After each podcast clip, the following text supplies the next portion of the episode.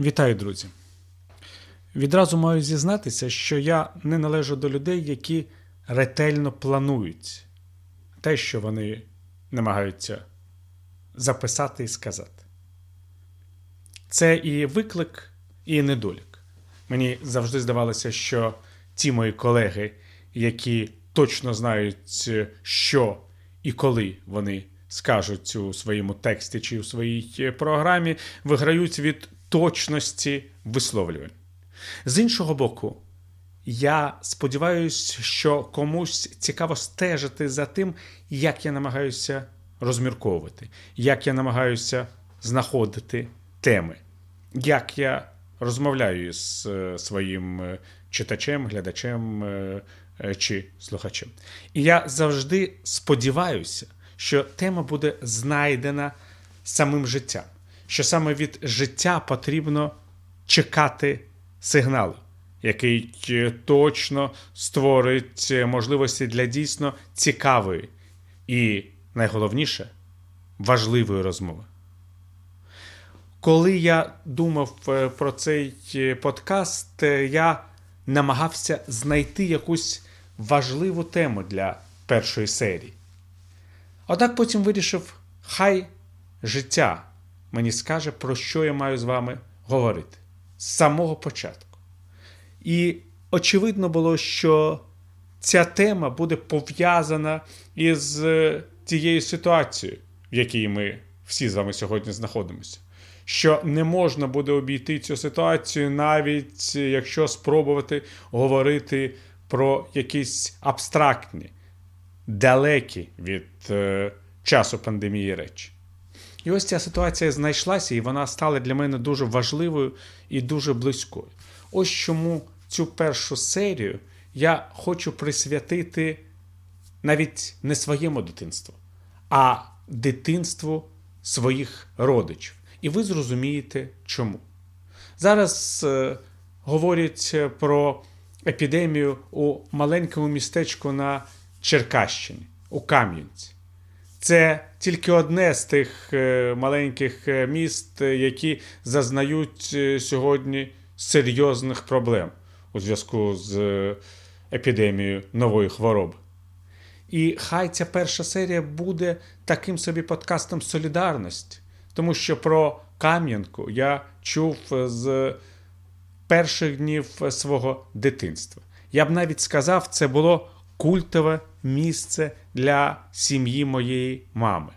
Моя бабуся, її сестри народилися в Кам'янці, і, хоча вже в післявоєнні роки практично всі вони жили в Києві, а їхні батьки загинули під час Голокосту разом із молодшою сестрою моєї бабусі, це місце завжди було для них якимсь особливим магнітом. Вони до старих років, можна сказати, їздили до Кам'янки, вони завжди її обговорювали. Вона була темою їхніх е, дитячих е, спогадів. І, звичайно, вони завжди намагалися зробити все можливе, щоб і моя мама, і я, щоб ми побачили Кам'янку. Вона для них була уособленням батьківщини, уособленням України. Це дійсно дуже красиве місто з абсолютно неймовірним природним е, е, багатством, з е, тихою річкою, на берегах якої можна влітку побачити ось ці самі природні українські пейзажі, які так надихали. Поетів і не тільки українських, саме в Кам'янці Олександр Пушкін закінчив роботу над Євгенієм Онегіним. І Такі пейзажі завжди надихали українських музикантів, і не тільки українських, тому що саме в Кам'янці Петро Чайковський написав Лебедине озеро. І це теж щось говорить про атмосферу цього містечка. Звичайно, що у моїх родичів була своя Кам'янка, так як у кожної сім'ї є свій світ. Але до того ж, е, для них Кам'янка була єврейським містечком, бо вони жили на єврейській вулиці, так як у їхніх українських е, сусідів е, Кам'янка була українською. І це теж досить цікаво змінювалося з роками, навіть в одній сім'ї, тому що. Моя бабуся із своїми сестрами спілкувалися на ідиш. Очевидно, що в останні роки вже тільки для того, щоб від е, е, дітей приховати якісь свої серйозні дорослі теми. Так що я завжди знав, що коли чую їдеш, то це якась розмова, яка не має бути мною зрозуміла. І, звичайно, із своїми батьками вони спілкувалися на їдиш. Але ось що цікаво, молодша сестра, та, яка загинула під час е, Голокосту, вона спілкувалася із своїми сестрами вже українською мовою.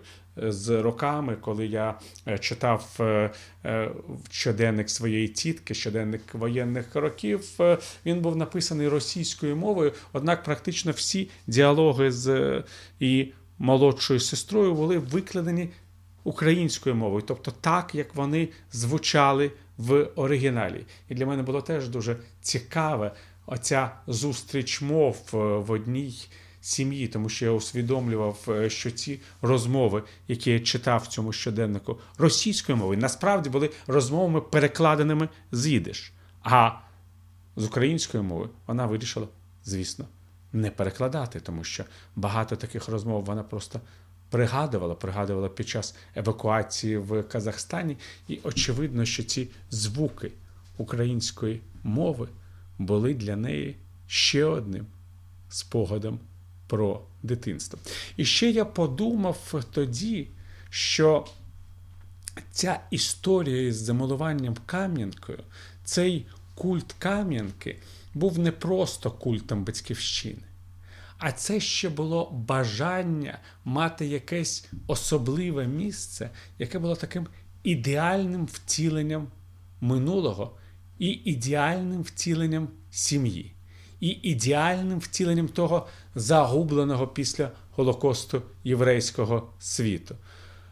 З роками, коли я відвідував Єрусалим і бачив, як багато єврейських сімей привозять своїх дітей саме до Єрусалиму, щоб ці діти відчули свої корені, щоб вони відчули, звідки взагалі бере свої джерела їхній народ, я усвідомлював, що у бабусі та її сестер, у яких не було Єрусалиму, тому що вони не могли туди приїхати. Для них цим власним Єрусалимом стало містечко, де вони виростали. І вони, звісно, хотіли передати ось цю свою закоханість в місце і моїй мамі, і мені, тому що вони хотіли, щоб ми були спадкоємцями їхньої пам'яті про цей їхній маленький Єрусалим. Хай від цієї атмосфери там нічого не залишилося. Хай залишилися тільки спогади, але ж залишилися і люди, поруч з якими вони жили, навчалися, яких вони пам'ятали, які могли розділити з ними цю пам'ять. Залишився сам оцей от світ, який можна було побачити на власні очі. Залишилася річка Тясман, яка майже не змінилася. Ну, чесно кажучи, змінилася, на жаль, але майже не змінилася з їхніх е, дитячих років. І я усвідомив, наскільки для людей має бути важливим це сімейне усвідомлення пам'яті про місце, в якому починалося їхнє життя. Це сімейне усвідомлення того, що вони виростали в особливій атмосфері, яку не можна було вже відчути в Києві але можна було відчути на берегах Тясмина. І в кожній книжці про Кам'янку, яку вони розшукували і, звичайно ж, ставили на почесне місце своїх бібліотек, в кожному фотоальбомі, який тоді видавався про краєвиди Черкаського краю, і про саму Кам'янку. В кожних поетичних рядках вони намагалися відшукати своє дитинство. І я подумав, е, що це також є до певної міри прояв патріотизму, тому що без ось цієї прив'язаності до свого рідного міста, хай воно не є дуже відомим всім твоїм нинішнім сусідам. Хай воно здається маленьким і далеким від е, тих інтересів, якими ти живеш е, сьогодні. Без цього міста, звичайно, не існує країни. Без цього міста не існує справжнього уявлення про власне життя. Звичайно, таких історій, очевидно, кожна людина може розповісти про кожне місце, в якому вона знаходиться. Звичайно, такі сімейні історії про село, про містечко, про велике місто, в якому людина виростає, може стати досить е, серйозною вагомою темою для кожного, хто згадує про своє сімейне минуле. Однак е, тут, мені здається, важливою є не просто оце відчуття важливості спогаду. І важливою, звичайно, є не хронологія. І навіть важливою є не трагедія, тому що у сімейних спогадах е, завжди є частина трагедії, особливо в таких країнах, як Україна, на цих кривавих землях, де всі ці сімейні історії обов'язково розбиваються, як об греблю, голодомор, Холокост, сталінські репресії, розкуркулювання, війни. Не буває української сімейної історії без сімейної трагедії. Але найважливішою є емоція. Ось саме та емоція, яка дає можливості залишитися свідком щасливого минулого тих, хто тобі розповідає про своє дитинство. Ти можеш навіть і не здогадуватися, що за цією театральною виставою, за цією декорацією, яку тобі пропонують, може бути прихована трагедія втрати близької людини, трагедія катастрофи, трагедія поневіряння. Ти бачиш тільки цю теплу сімейну сцену, тільки задоволення дитини, яка має можливість бавитися із своїми батьками, просто розмовляти з ними, радитися, і навіть не підозрює, що за кілька років вона може залишитися сиротою. Ось це відчуття того, що ти бачиш, не би озвучену фотографію, яку тобі пропонують воно дозволяє потім зрозуміти і глибину переживання тих, хто одного прекрасного дня втрачає найдорожче. А такого найдорожчого теж було чимало втрачено. І навіть до того, як е, моя бабуся з сестрами втратили батьків, вони втратили свою старшу сестру, яка була абсолютно неймовірною, як мені здається, людиною, як на ті часи в тому невеличкому містечку, мала своє фотоательє, робила прекрасні фотороботи в різних костюмах, виглядала як кінозірка з фільмів е, німого кінематографу 20-30-х років. Я теж думав, як відчувала себе ця людина в той е, час, е, коли, здавалося б, тільки починався шлях ось такої от молодої жінки до мистецтва, коли її родичі ще жили, можливо, зовсім в іншому культурному світі. Як це все пробуджувалося? Наскільки вона усвідомлювала свій хист, і як, напевно, було прикро, коли такі можливості були обірвані ранньою хворобою. Хворобою це теж згадка про те, що і тоді люди помирали від е, смертельних хвороб. Старша сестра моєї бабусі померла, коли була епідемія сухоти в Україні. Це теж супроводжувалося всіми тими трагедіями, які тоді були на українських землях. Ми, до речі, досить часто забуваємо про те, що історія цивілізації визначається не тільки війнами, вона визначається і епідеміями. Про війни ми завжди пам'ятаємо набагато більше. Про репресії ми завжди пам'ятаємо набагато більше. Можливо, тому, що війна чи репресії це завжди людський вчинок. Нам може здаватися, що ви просто зробили неправильний вибір, коли погодилися з тією чи іншою владою, коли погодилися з тим чи іншим владним рішенням, що у нас могла бути інша дорога. І якщо б ми пішли по цій дорогі, ми не втратили б е, країну, ми б не втратили життя, все могло б бути інакше. А з епідемією, як і з будь-яким стихійним лихом, здається, не було ніякого вибору. Ми ж не вибираємо землетрус. І тут, на превеликий жаль, людей, які гинуть під час епідемії, пам'ятають набагато менше, ніж людей, які гинуть під час війн, чи людей, які стають жертвами репресій, жертвами. Герой чи жертва війни, жертва несправедливого покарання, жертва розв'язаного диктаторським режимом геноциду і жертва епідемії.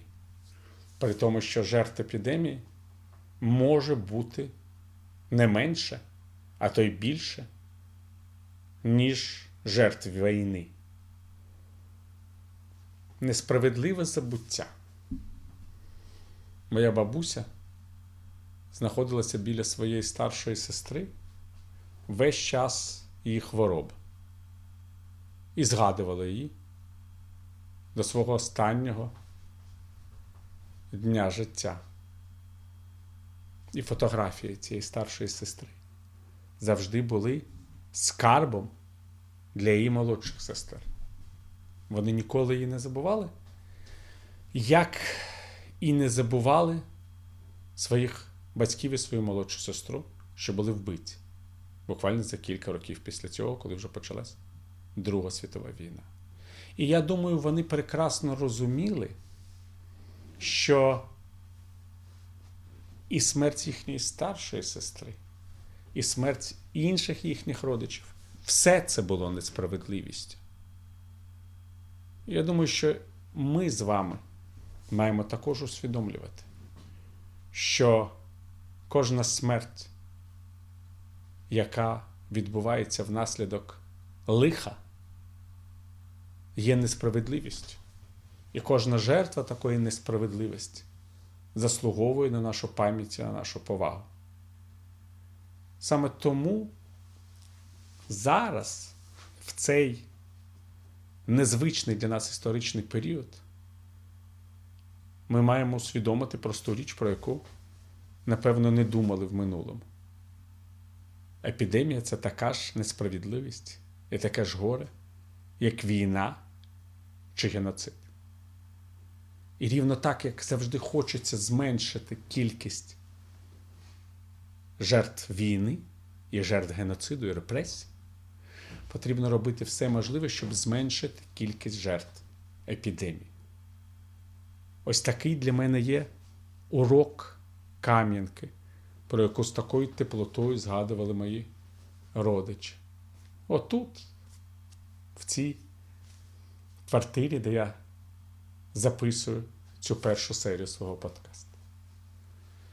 І отут, де про Кам'янку пам'ятали і розповідали, я хочу щиро побажати здоров'я і успішного подолання цієї загрози всім мешканцям маленької Кам'янки на Черкащині і всім мешканцям великої України і великого світу за її кордоном. Хай щаститься до наступної зустрічі, друзі!